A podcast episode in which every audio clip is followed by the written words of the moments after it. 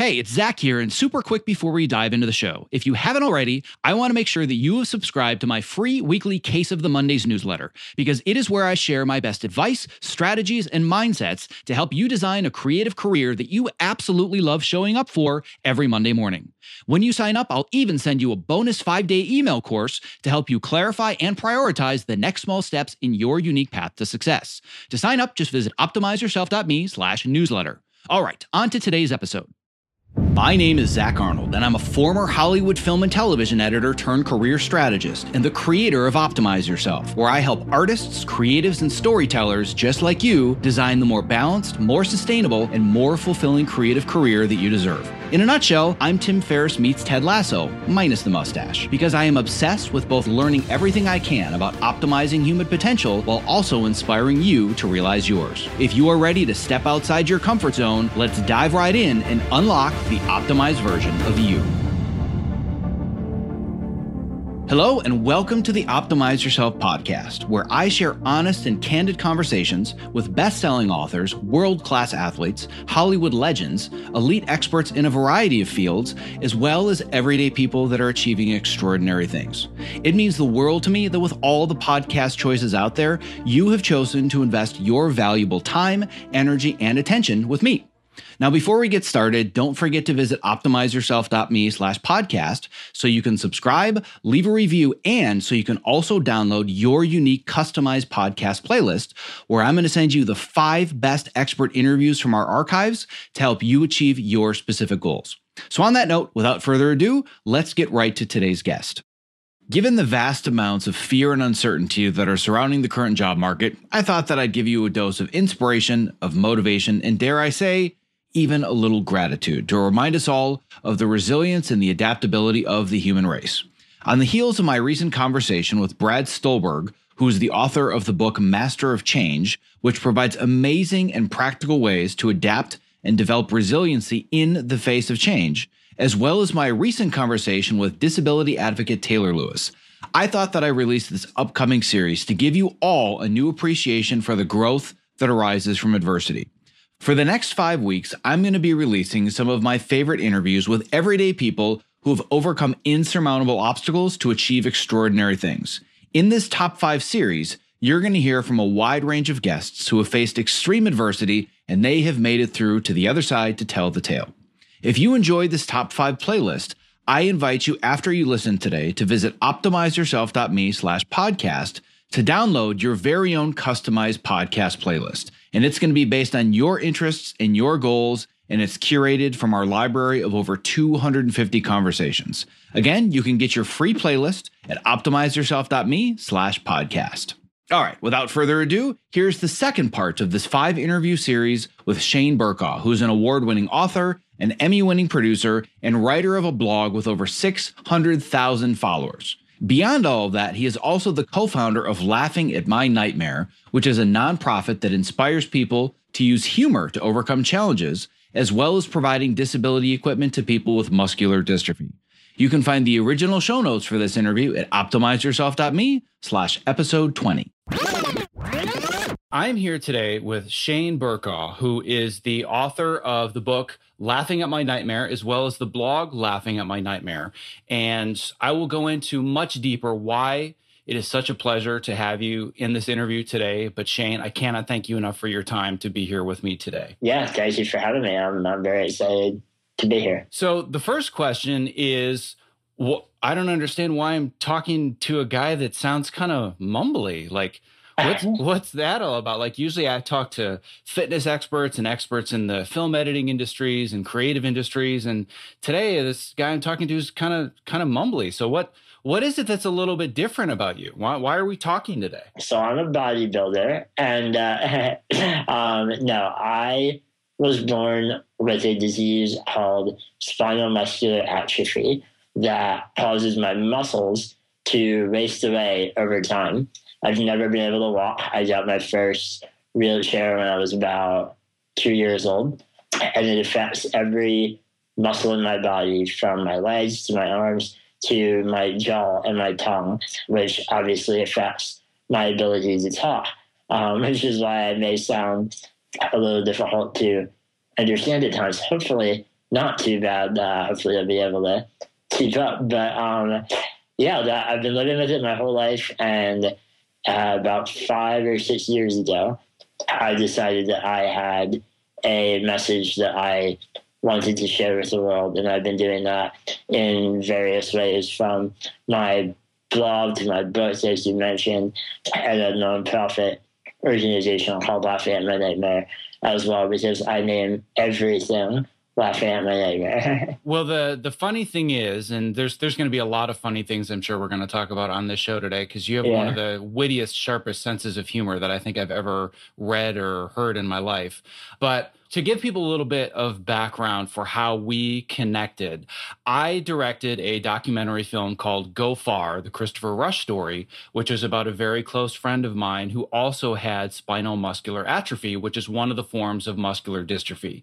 So for people that are my age and older, I'm sure they remember the Jerry Lewis Labor Day telethons, and all the younger people are like, um, who's Jerry Lewis and what's a telethon. so I, I always kind of age myself when I talk about that, but most people that are slightly younger than me and older, like, oh yeah, I totally remember that. Well, Chris was one of the former national poster children for MDA, and I met Chris in college, and he and I became good friends. He passed away at the age of 30, shortly after he was actually um, he stood up in my wedding. That was the last time I saw him alive.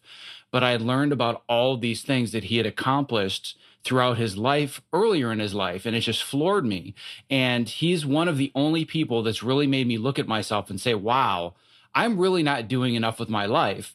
And then I came across you and I'm like, here's another person that makes me feel guilty about all the things I'm not doing with my life because you have accomplished so much. And I don't want to give it the caveat of saying, you've accomplished so much for a quote unquote handicapped person. You've just accomplished a lot as a human being. So I very, very much admire and respect that. Thank you. I appreciate that. I think that is a an important caveat to make. Uh, you know, I, I, don't like when people uh, say, wow, you're doing so great for someone in a wheelchair. That's pretty demeaning. And it kind of assumes that people in wheelchairs aren't capable of doing cool things, which is far from true. So I, I appreciate that distinction that you made. Yeah, absolutely. And there are so many things that I learned about Christopher's journey as he was growing up, the way that people treated him, the way that people perceived him. And so much of it just made me so angry. And the the real reason that I wanted to have you on the show today is yes, I want to talk a little bit about kind of, you know, your life story and your background and some of the things you've had to go through. But what I really care about is mindset. How people are able to look at a difficult situation and find the positive in it and turn it into a learning experience. And both you and Christopher are the epitome of basically being dealt one of the crappiest hands of cards that you could, but saying, you know what? I don't care. I'm going to make yeah. the best of this. I'm going to stop focusing on things that I can't change and I'm going to focus on the things that I am capable of doing. And that's a mindset that's not just for people in wheelchairs. Everybody has you know, it, one of the things that Christopher always said, and it was probably the most profound thing that came out of the documentary for me, was he said everybody has a disability.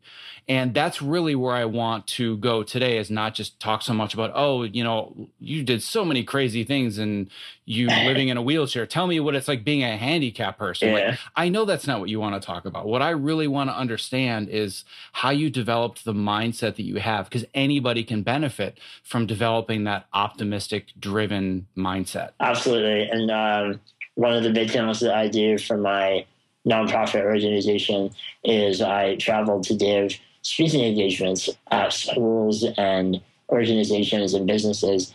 Um, and that is the focal point of our message. is that we all have adversity in our lives. You're not going to be able to go through your life without daily and lifelong challenges. And so um, the ability to look at your adversity um, from the right perspective, being able to step back and reframe adversity in a positive way is crucial to being able to live a happy, fulfilling, in my opinion, worthwhile life. So I love talking about all that stuff. Well, and the the number one tool that I believe, and you can correct me if I'm wrong, but it seems like your number one tool for dealing with adversity is laughter because it's in the name of your blog and your book. So would would that be a correct assessment? Absolutely. Humor has, from a very early age, been a way that I've dealt with the problems that I faced. I have to give credit to my parents and my family. For earlier than I even remember, they've been instilling me with values of shaking it off when you're upset and making a joke and um, finding the good in every situation. There was a moment that I think may have been a defining moment in my life, and it's totally stupid, um, I'll share it. I was about six years old, maybe five, six, seven years old, and I was playing video games. I was playing uh, Nintendo 64, which was, in my opinion, the best console that ever existed. I was, I was playing Zelda, and uh, I was so into the game. And I have a younger brother, Andrew, who is three years younger than me. So he was maybe three or four years old at the time. And I was so absorbed in my game, having the best time. My brother walks into the room with a pair of scissors in his hand. And I don't know why my three year old brother had access to scissors, but nonetheless, he walked in the room and he walked up to the wire that connected my controller to the console that I was playing, and he held the scissors on the wire and looked at me like, "Hey, guess what? I'm gonna cut this." And you know, being in a wheelchair with my disease, I wasn't able to stop him. Um, so I just yelled, "No, Andrew!" Bad, that's so bad, don't do that. Um, but he was a baby, and uh, he thought it was hilarious. So he unintentionally, but kind of intentionally, snipped the wire and it shut the whole console off, ruining my game and what felt like my life at that moment. Um, my whole world came crashing down around me as I realized that this game that I've been playing all day uh, was not going to save, and my um, N64 was broken forever. I would never play again. I was so upset. And I began to cry right away. I freaked out all day. And my mom came down and was more worried about the fact that my brother had scissors than the fact that my life had been ruined. And so she didn't really care that the video games were broken. And I was sobbing and sobbing and sobbing. And my friend came over to see if I could play outside. And I said, No, I'm too upset. My video games are broken. And at some point later in the day, it occurred to me that I was ruining my own day all by myself simply by being so upset by what had happened. And I had given up the chance to go outside and play with my best friend. I was in my room pouting and crying all day. And it struck me that, you know what? I it, it sucks that my video games are broken, but what can you do? You know, all I can do is move on, and uh, I made that choice in that moment to go outside and uh, just play and forget about what had happened, and that was uh, a moment I look back on as kind of when I realized that I have a choice about how I handle the bad stuff that happens to me. Well, what amazes me is that not only that you had that realization at six, but that you had that realization at all because there are many adults in this world that I know personally, and there are many more out there that I don't know that have never had that realization, that have never stepped back, looked at the way that they're perceiving the world or behaving and saying, wait a second, I'm creating a lot of this and I really don't need to be. And I can't control everything that's happening around me, but I can certainly control my reaction to it. Most people don't ever have that realization, and you had it at six. So, in my opinion, that's fairly profound. It's very profound. And that was one of the things that I had learned about Chris, some when he was alive, but much more after he had passed, that it's actually fairly common for kids that have spinal muscular atrophy to mm-hmm. have, you know, higher levels of intelligence, higher levels of perception and incredible verbal abilities. Because as you mentioned in your book, and you can talk about this more, you realize at a very early age, communication verbally is really the only skill that you have to be able to get the things that you need. Absolutely, yeah. So I can remember being a baby before I even had my first wheelchair. When really my only options was I was never able to crawl or sit up unassisted or move around. So wherever I was put on the floor or a stroller, whatever, is where I had to stay. And you can't do too much not being able to move. So I very quickly learned that if I wanted that toy over there on the other side of the room, I had to ask someone to get it for me. Um, and so asking for help and being able to communicate effectively about what I needed became a pretty essential part of my life very early on. Well, the one thing that I want to clarify about the way that spinal muscular atrophy works, and I didn't know this for years because it's, as I'm sure you've run into a lot, people, even if they're friendly with you, they're sometimes a little hesitant to actually ask you about the disease, ask you about your disability. And I was just frankly afraid to ask Chris for years until we became really close. And one thing that I learned, I just assumed, well, you're in a wheelchair, so you must be paralyzed. Mm-hmm. And what I learned later is that you're not paralyzed. You can very much, people can move you. You can't move yourself because mm-hmm. you don't have the muscular strength. But not only can you be moved, but you can feel everything and you can feel pain as well. And that was a big realization for me. And I know that you've dealt with many experiences in your life with physical pain where you have no ability to really do anything about it. Yeah.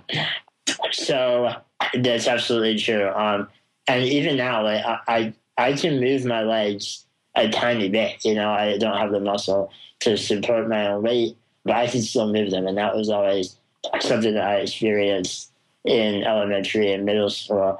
Kids will come up to me and say, "Can you feel your legs?" They would like touch my foot. Can you feel this? And then I would roll over their foot and say, "Can you feel that?" And so that was my way of dealing with that.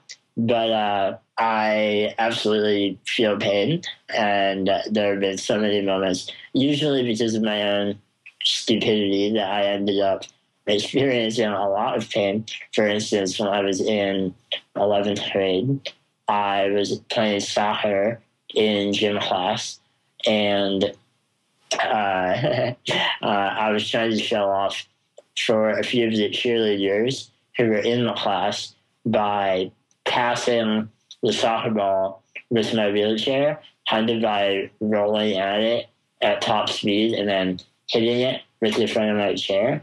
And it worked out really well, and I felt like the king of the world, and that I was impressing them so much. I don't know whether or not that's actually true in hindsight.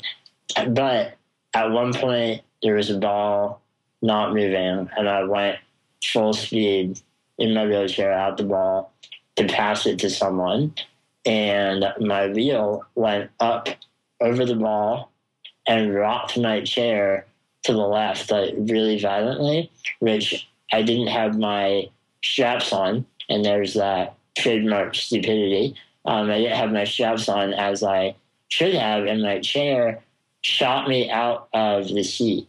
And I flipped out of my chair onto the ground. And I'm very small since I don't have muscles, there's really not a whole lot of meat on my bones. If you will, I don't have much uh, protection. And so I woke up on the pavement. Um, we were outside, and uh, my head was bleeding, and I didn't know what had happened. And my teacher came over. He was freaking out, obviously, trying to call an ambulance.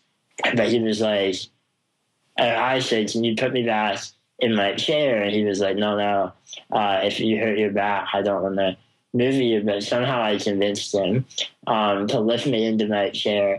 And as he moved my leg, I felt this pain kind of radiate through my body. And it was the most sickening feeling I've ever experienced. But I wrote it off in my mind as like a pulled muscle or something. And then he lifted me using my legs and I felt my bones pull apart in my leg. And I later found out that I had completely broken my femur in a few spots, it was really not a pleasant experience at all. Um, and that put me out of commission for about three weeks as I healed in a hospital bed in my living room. But yeah, I've definitely feel my fair share of pain, and you would think that I would be more cautious because of that. But somehow it doesn't seem to be the case. well, that uh, precarious or precocious spirit is definitely something that Christopher had as well. And I heard many stories about where like they had to constantly have contractors come over to their house because he was running his wheelchair into walls and putting holes everywhere. And it, it, sounds like you certainly have a, a similar story in your your upbringing as well, where even though yes, you are physically limited, you were kind of like, you know what? Screw the limits. You know, I'm I'm going to do as much as I possibly can. Yeah, absolutely. I think that that is a theme throughout my life. And again, I have to give a lot of credit to my family and friends for supporting that mindset and encouraging that mindset. They never allowed me to view my disease as the end. It was always just an obstacle that we were going to figure out and overcome together. So, for instance, when my friends were playing football, that seems like something that I, being the fragile, um, wheelchair bound kid that I was, shouldn't really be participating or wouldn't be able to. Um, but we found ways to involve me. You know, I played defense, and instead of tagging people to tackle them, if you will, I would run my chair into them, and uh, we would get hurt, and we would laugh about it, and uh, we always found ways to involve me, even if it meant bodily harm. bodily harm to you or to the other people that you're ramming into with your wheelchair. Yeah, often to them. My sincerest apologies for the interruption, but if you're a creative professional who spends long hours at your workstation, not only is the following promo not an interruption, but listening has the potential to change your life. Because working with a Topomat underneath you at a height adjustable workstation is a game changer.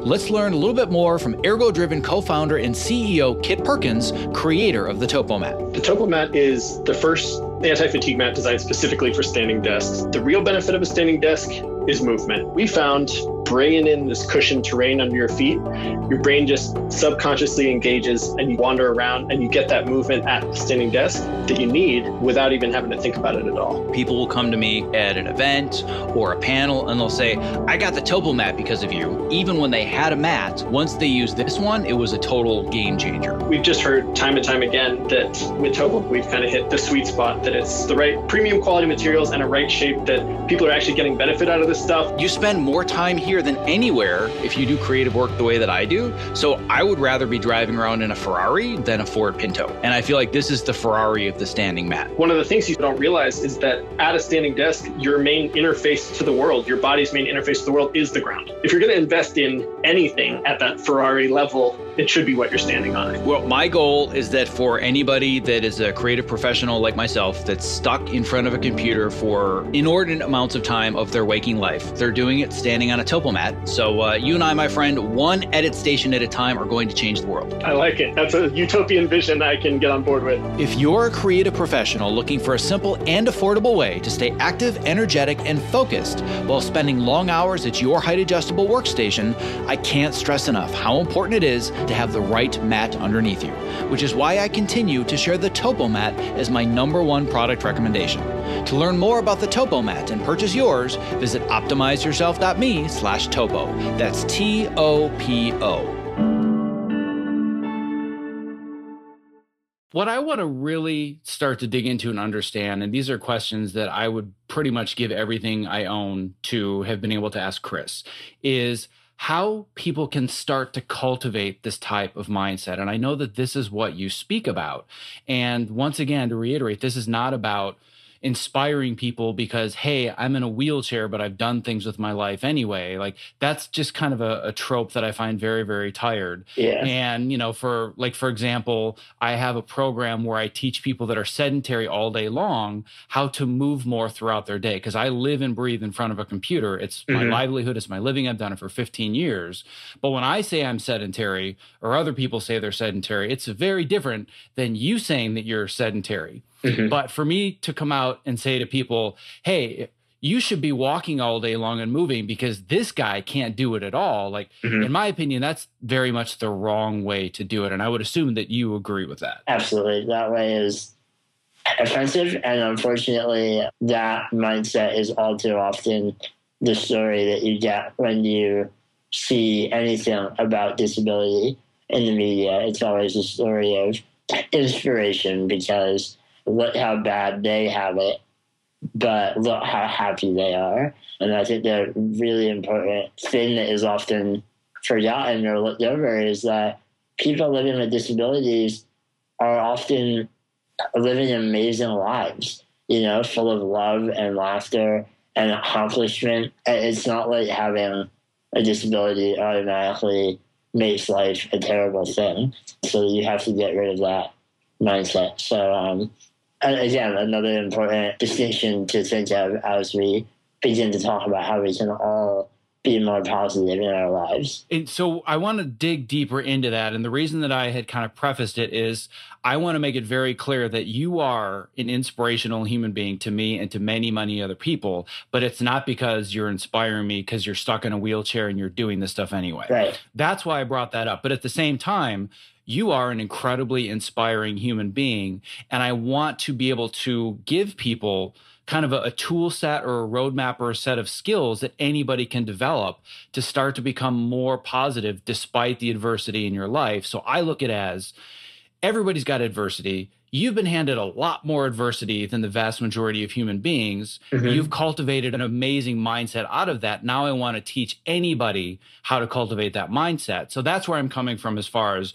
you inspire me to want to do more, but not because, oh, you know, there's this crippled kid and, you know, he's, he's, he's, he's getting out in the world. Like, you know, one of the jokes you make and Chris made is people saying, oh, good for you for getting out and grocery shopping today. Right, and then they kind right. of scratch your head you go, little buddy. You oh, know? Oh, bless you. it's so good to see you out and about. Yeah, that's a, a daily occurrence when I'm out in public. I will be praised by generally older individuals who think it's just fabulous that I've made it out of my house. There's all kinds of issues that recent with that, but we won't. Let's talk about positivity. Yeah. So l- l- let's go down that road now. And I want to start understanding if I'm somebody that, you know, in if somebody were to perceive my life, they'd say, well, I've got all my faculties and I've got a great job and I've got two kids and, you know, my life is perfect, right? Mm-hmm. Nobody's life is perfect. Everybody deals with adversity. I have a whole host of disabilities that I've been very honest and upfront with my audience. And I frankly think it's the reason that I've been able to grow an audience yeah. is because of my honesty. The same thing as you. I have plenty of issues and adversity that I deal with every day. So let's say that I were, a very pessimistic person and all I did was focus on the negative things and all the things that I can't overcome, what are some of the pieces of advice that you would give to kind of start helping me dig myself out of that hole and start to reframe my mindset a little bit? all right. So we're going to do a uh, crash course in positive psychology here. And obviously, you can spend an entire career focusing on only this stuff, and it's fascinating what psychologists and neurologists are learning as they learn more and more about the brain and how positivity and happiness works in our minds. So, that being said, there's no way we can cover all of it in a half hour or even do it justice. But, you know, it's fun to talk about, and uh, I hope that this will be a starting point for you if you're interested in learning more about positive psychology. There's all kinds of stuff out there that can allow you or help you learn more. A big theme that I'll begin with is the idea of control over your life. When something bad happens to you, when anything happens to you, there are kind of two ways to look at that event. Um, so let's say you are late for work, and that is a bad thing. But you get yelled at by your boss for being late. Now, there are kind of two ways that you can interpret that. It's either the internalized self control theory, where it says, okay, this is my fault and something that I can adapt and do differently in the future. I should have made sure that I set my alarm last night. I should have planned my morning better. I should have checked traffic. Um, there are all kinds of things that I could have done to make this not happen. And then there's the alternative, which is blaming the outside. And that's things like, oh, I was late because traffic was so bad. And that's so annoying that traffic is bad. Traffic will always be bad. And my coffee pot was broken, which delayed me. And that's so annoying on my coffee pot. Often, people that fall into the second category of pushing that blame onto anything but themselves will become more pessimistic because it removes the power to do anything about it from yourself. If you look at the world in the first way and say, okay, this is something that I have the power to improve, um, you're already giving yourself a huge boost because you're believing that you have the power and the ability, whether it be mental or physical, to improve your situation. So that is a matter of self reflection. You know, when something bad happens to you, analyze how you're thinking about it.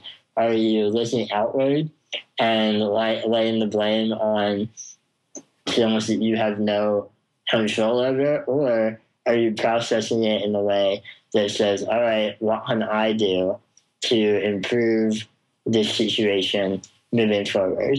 And I think that that's a big thing that uh, is a good starting point. Well, and one of the scary things about making that decision, and the reason that most people don't make it either consciously or unconsciously, is that when you start to switch your mindset to taking control, that mm-hmm. means you also have to take responsibility. Mm-hmm. And that means you have to say, oh, wait, I can't blame the coffee pot and my wrinkled clothes and the traffic. I am the one that made me late and I need to do something about that. And I think having to take that responsibility for some of your past actions and then change them, that seems a lot harder and more daunting than just continuing to blame the world and be crabby and say, well, it's everybody else's fault, it's not mine. Exactly. And it's not an easy thing. You know, changing your life from one that is more pessimistic to becoming a happier person, it takes real mental effort and it will not happen overnight. It's something that you need to work at and uh, treat like any other skill that you're trying to learn. You know, you don't learn how to edit videos overnight. It takes years of practice. Being a happier person is the same way. Uh, I'll give you an example. When I uh, was maybe 18 years old, I was losing weight rapidly. I was no longer able to eat enough food in a day to maintain my, my weight because my jaw was losing the ability to chew. I was losing the ability to swallow. But for so long, I refused to do anything about it because I did not want to accept that uh, there was anything that I could or should be doing. It was scary. And I got mad at my doctors. I got mad at my disease. I got mad at my parents for offering to make me smoothies instead of um, food. I got mad at everything because, you know, it was easier than saying, all right, what can I do to fix this problem? Maybe it is, you know, my fault that I didn't look into alternative methods. But um, it got to a point where I was 18 years old and I only weighed 36 pounds. And my doctor looked me in the eye one day and she said, If you get a cold, you could very well die. And it kind of woke me up in that moment, and all of my stubbornness and all of my inability to take action left my mind.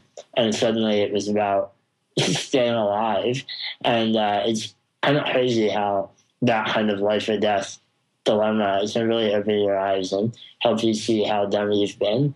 But I was able to transition then in that moment and the weeks that followed into embracing a feeding tube and embracing alternative methods of eating and not blaming other people and outside things for causing this to happen to me, but rather accepting the situation for what it was and ask, you know, what I can do to improve it. Yeah, and I'm I'm glad you brought up something as specific as this because when I talk to people about this idea of trying to break down whatever your obstacle is and see is there a way to overcome it or is there not a way to overcome it? Kind of separating it into these two areas that was part of christopher's go far system mm-hmm. was that you identify the obstacles that are surmountable and the ones that are insurmountable. And clearly your obstacle of not having muscles and not being able to walk and not being able to be physically active you clearly accepted at a very early age. Well yep, this is just one that's going to be insurmountable and I can't do much about. Mm-hmm. And when it comes to chewing, there probably aren't a lot of people listening to this right now that have said, oh, one of the adversities I've dealt with in my life is the realization I'm not going to be able to chew my food anymore. Mm-hmm. And the fact that you're able to use this mindset to overcome something that that is literally life and death, mm-hmm. I feel doesn't give anybody else a pass to say, yeah, but you don't understand like some of the stuff I'm dealing with at work or this thing in my marriage or whatever it is. Like, there's just nothing I can do about it. It's like, come on, like the dude yeah. figured out how to use this mindset when he couldn't chew his food anymore. Like, let's stop making excuses about our life, okay? And it, and it's not to minimize, you know, that point you're making. We're not minimizing the problems that people face. You know, I have in my life the seemingly most surface, superficial problems every now and again. And they're difficult to overcome, you know, disagreements with people or awkward situations, things that are not life and death, but they still weigh really heavily on your mind and in your life. And it's not to say that, you know, oh, that's not a problem. It shouldn't matter. But rather, it's I found this way that works, even for very severe lifelong problems. And so, why not try to use that same method for whatever problem you're facing. Yeah, exactly. And I'm so glad you brought that up because I had no intention of making it sound like I was minimizing other people's problems. I just want to make it very clear that there there are very few of any issues or problems in your life where you wouldn't be able to bring this mindset to it. Right. So everybody's disability is something that is going to be difficult for them to overcome no matter what it is. Mm-hmm. I just when people are like, "Oh yeah, but you don't understand this or you don't understand that." It's like this framework works for literally just about any adversity yeah. that you can possibly think of. So that, but I'm very glad you brought up the idea of not minimizing other people's problems, just because on the surface you've got it so much worse than anybody else. So I, I am very glad you brought that up because that, that's a very very good point. So we've talked a little bit about this idea of kind of changing your perspective to realizing, oh, well, I can actually find some mode of control, even if I feel like I don't have it. So, control is one of those basic human needs that once you kind of learn how to reframe your mindset, it does help with developing a more positive perspective. But there are so many more. So, what's another one that kind of pops up in your mind if you want to kind of start hacking your your perspective on life, so to speak? Right. So, I think then once you've established, all right, I have control um, over the thoughts and actions that I do. You, I'll break down for you what I do when I'm upset. There is a drug that was just announced um, about six months ago for the treatment of my disease, SMA. And I found out about it, and it was the probably greatest thing ever happened to me in my life, um, finding out that this was now available. And then in the following weeks and months after that, I realized it was not going to be as easy as it originally seemed. My insurance was not super excited to pay for this very expensive drug. And so there was a period of about six months where I didn't know if I would be able to receive this drug that would essentially extend my life by decades. And so I, I'm explaining all this to say that that event in my life, waiting for insurance to tell me if they would pay for this drug that would save my life, or if they were not going to, and I would have to, you know, accept that and move on. It was a very rough thing to go through. And there were nights where I had a hard time shaking this depression about, you know, my life and my future, because I will continue to get weaker forever. Um, and so I look 10 years down the road and I don't know if I'll be alive. And now there's this drug that had changed that. And um, so, okay, we've established the problem that I was facing. And there was nothing I could do about it, you know? I can't make insurance make up their minds faster. And so, when I'm faced with a problem like this, what I try to do is I recognize when I'm upset. I try to understand why I'm upset in very clear terms in my head. But then I ask myself if being upset about this issue is helping. And so often the answer is no, because being upset in my room, not talking to my friends, not doing the activities that I love because I'm upset is not making insurance make up their minds any faster. And so once you realize that, that your mood, your negative mood, is not helping, it kind of becomes common sense to move on to the next step, which is, well, then why am I allowing myself to feel this way? And from there, it's so much easier to focus on happier things and focus on uh, things that make me happy. And moving on, it is a method of distraction, perhaps, um, finding things that bring me joy and bring me happiness. But it really involves that first question to yourself whether or not being upset is helping at all. I have spent almost 10 years now raving about how much I love my Topomat, and I have finally discovered what I now consider the Topomat of desk chairs, the QOR 360. The QOR 360, spelled Q O R, is designed to keep me constantly moving while seated in an upright and balanced position.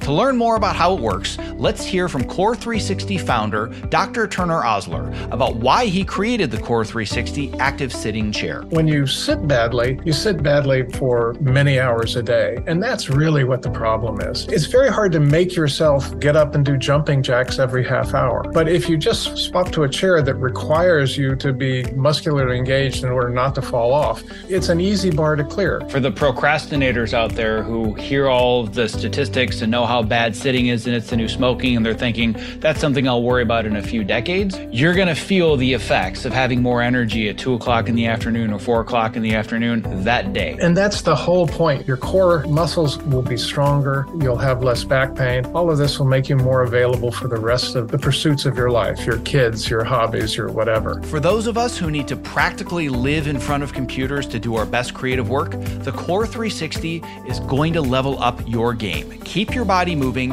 and keep the creativity flowing. To learn more and purchase what I consider to be the Topomat of desk chairs, please go to optimizeyourself.me slash QOR 360. That's optimizeyourself.me slash QOR 360.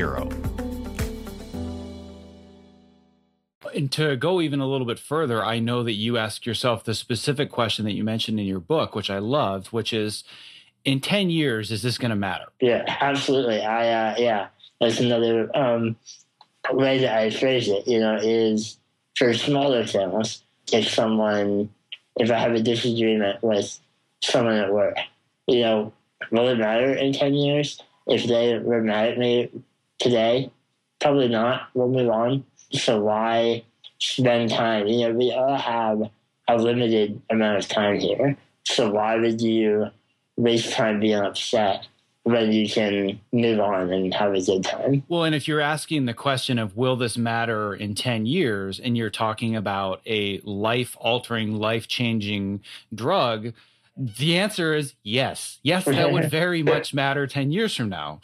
But I'm glad that you brought up this idea of time because this is something that I wanted to go to. And this is going to veer, you know, maybe a little bit more into the the morbid or, you know, I, but I, I don't want it to seem dark. I just, I want, you're very clear about facing reality. You don't sugarcoat anything. It's the same way that Christopher was. I've developed that mindset because of knowing him and learning from him. And everybody that's listening to this 100% guaranteed is going to be dead right there's there's no getting around it it's such a lovely thought isn't it um, so it's a question of how are you going to manage the time before that and everybody is aware at some level of their morbidity and the fact that they're going to pass someday. And as you grow older, you become more aware of it. I really wasn't aware of it myself until I had kids. And then all of a sudden I was like, wow, like there, it, I would have a major impact on people in this world if I weren't here anymore. Right. But realistically, barring, you know, acts of God or whatever, I know that I've got a good amount of time left. You have a little bit different timeline. And this was something that I'd always wished that I had asked Chris about. And I talked to his parents about it a lot, but I really wanted to be able to ask him. And now I can ask you how do you kind of look at things and how do you not, you know, always focus on this giant cloud that's over you and just kind of let the cloud disappear? Because that's something that Christopher was able to do and you clearly have been able to do, but there's also reality. So I would love to know how you were able to look at that and how we can also bring that back into this conversation about creating more positivity in your life. Right. So it goes back to that question that I explained before. Sometime in my life, uh, it was around eighth grade, I became aware that I'm gonna die. You know, it's something that we all eventually realized, and I had the added um, pleasure of realizing that you know I may die a lot earlier than other people as my lungs lose their ability to breathe. Every illness is a life or death situation, and um, so while people with my disease are more and more often living into their 30s and 50s and 60s and beyond, many pass away before that. And so while I don't think my disease is any kind of death sentence, you know, I fully intend on living a full life. There was that awareness that I may I may die early. And so the question becomes, well, is being upset about that to change it? And the answer is no.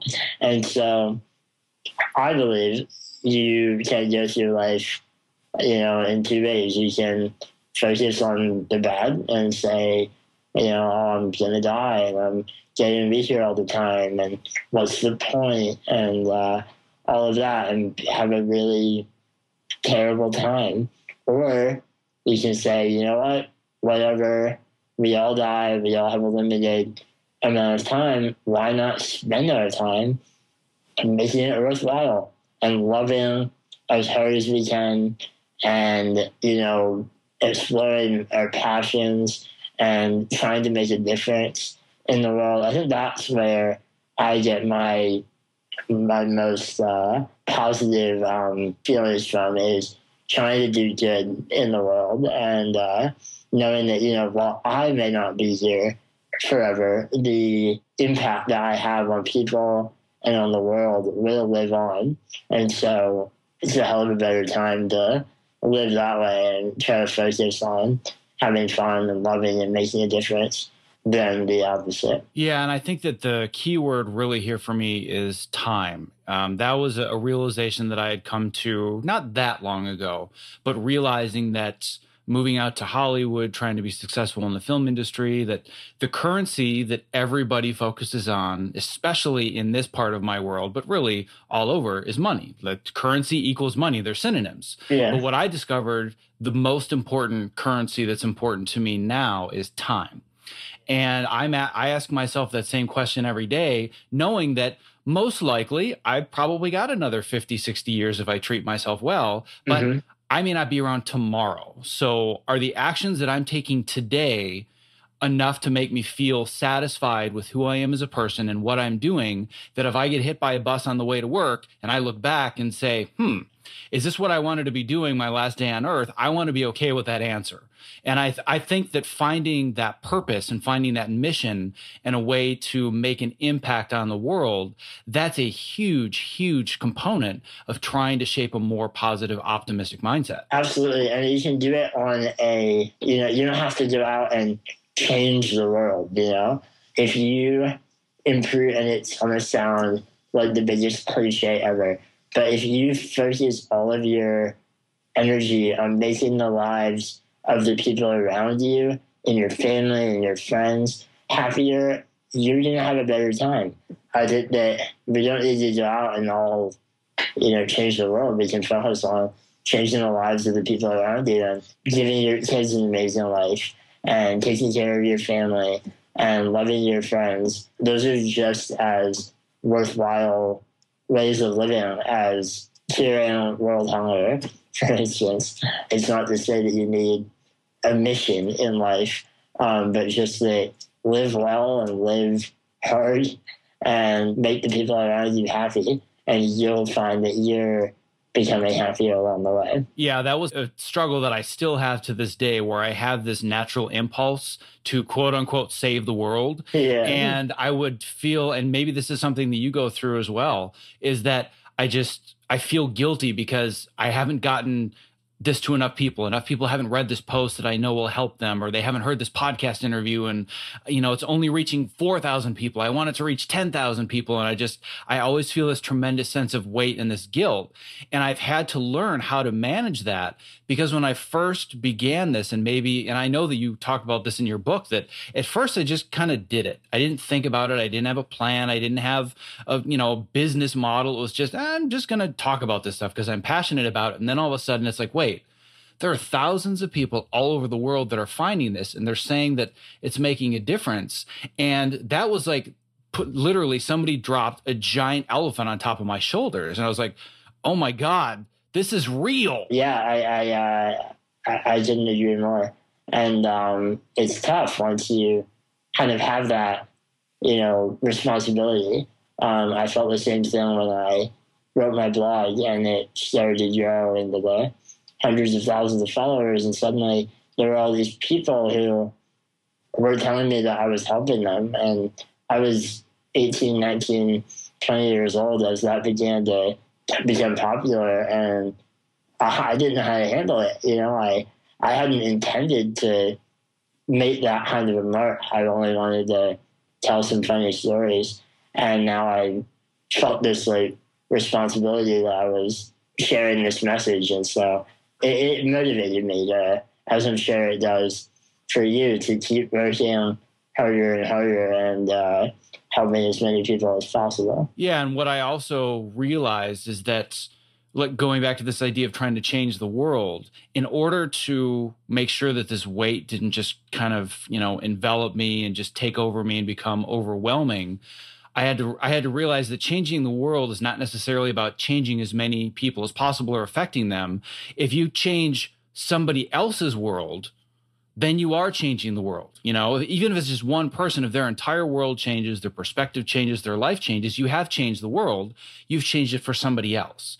And once I kind of broke it down that way, I was like, oh, now I don't feel so much of a burden because it's not about the quantity of people. It's about the quality of the impact that can be had. And the reason that I bring that up is because probably nobody listening to this, maybe two people, have a blog or a podcast or have thousands of people following them. So they're saying, well, I, I can't apply that to my life. What's the big deal? If you have just a significant other or you have a kid, like that's a person's world that you can change. And if you can develop and find that purpose, it changes the way that you look at everything and can create a more optimistic perspective. Absolutely. Even, you know, trying uh, to like, invest in yourself a little harder in your friendships or your relationships. Sometimes I'll get so invested in all of the work that I'm doing, whether it's writing or the nonprofit, that I'll realize that I have texts from friends that have done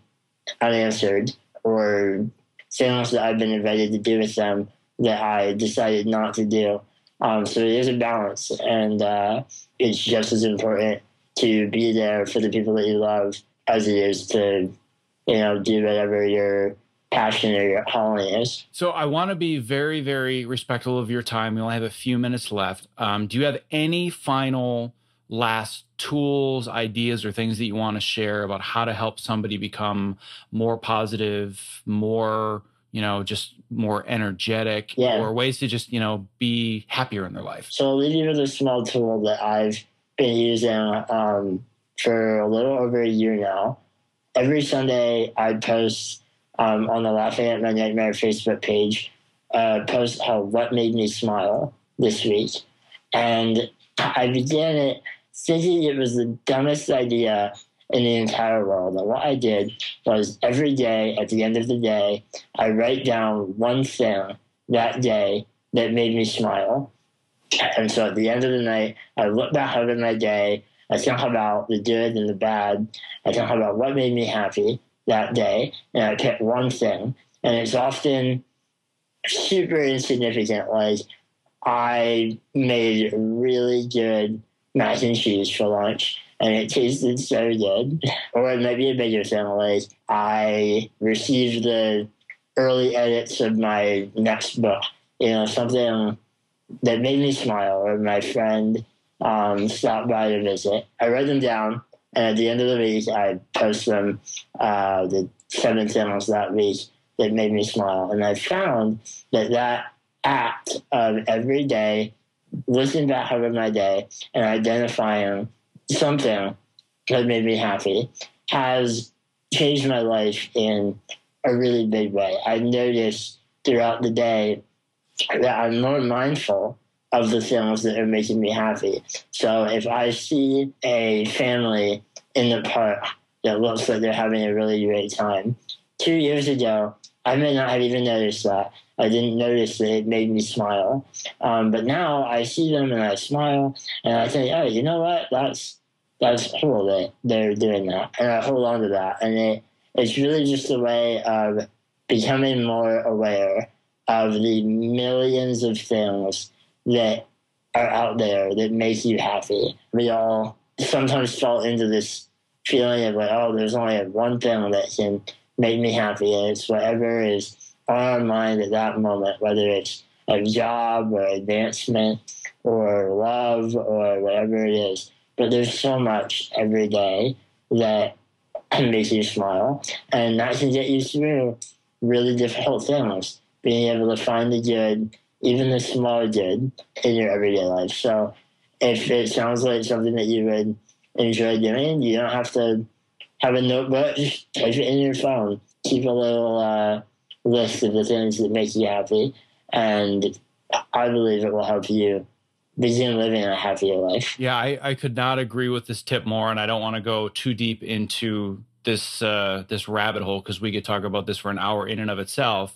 But for anybody that's listening, kind of rolling their eyes, saying, "Oh my God, this sounds like something like a, a yoga instructor would say before she, you know, measures my chakras." Right. But there is a ton of neuroscience that actually proves you can rewire the neural connections in your brain to become happier simply by developing what's called a gratitude practice. And that's exactly what you're talking about. And I've experienced this myself, where I just went through and for two minutes in the morning, write down a couple of things that I'm grateful for in my life or that I recognize, like at the end of the day, here's a couple of things that happened, completely changes my perspective. And it doesn't take a year to do it.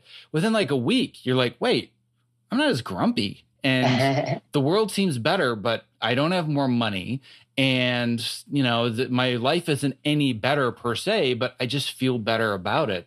And this is one of the easiest, cheapest hacks out there if you want to exponentially increase your level of happiness and i'm i'm really really glad that you brought that up as your last point because i'm definitely one of those people that reads it almost every week. And I, I think i'm subscribed to about 300 or 350 newsletters and most of them get filed into my newsletter folder. That one comes to my inbox and i look at it almost every week and hear about your love of hot dogs and all the other crazy stuff that you're into so.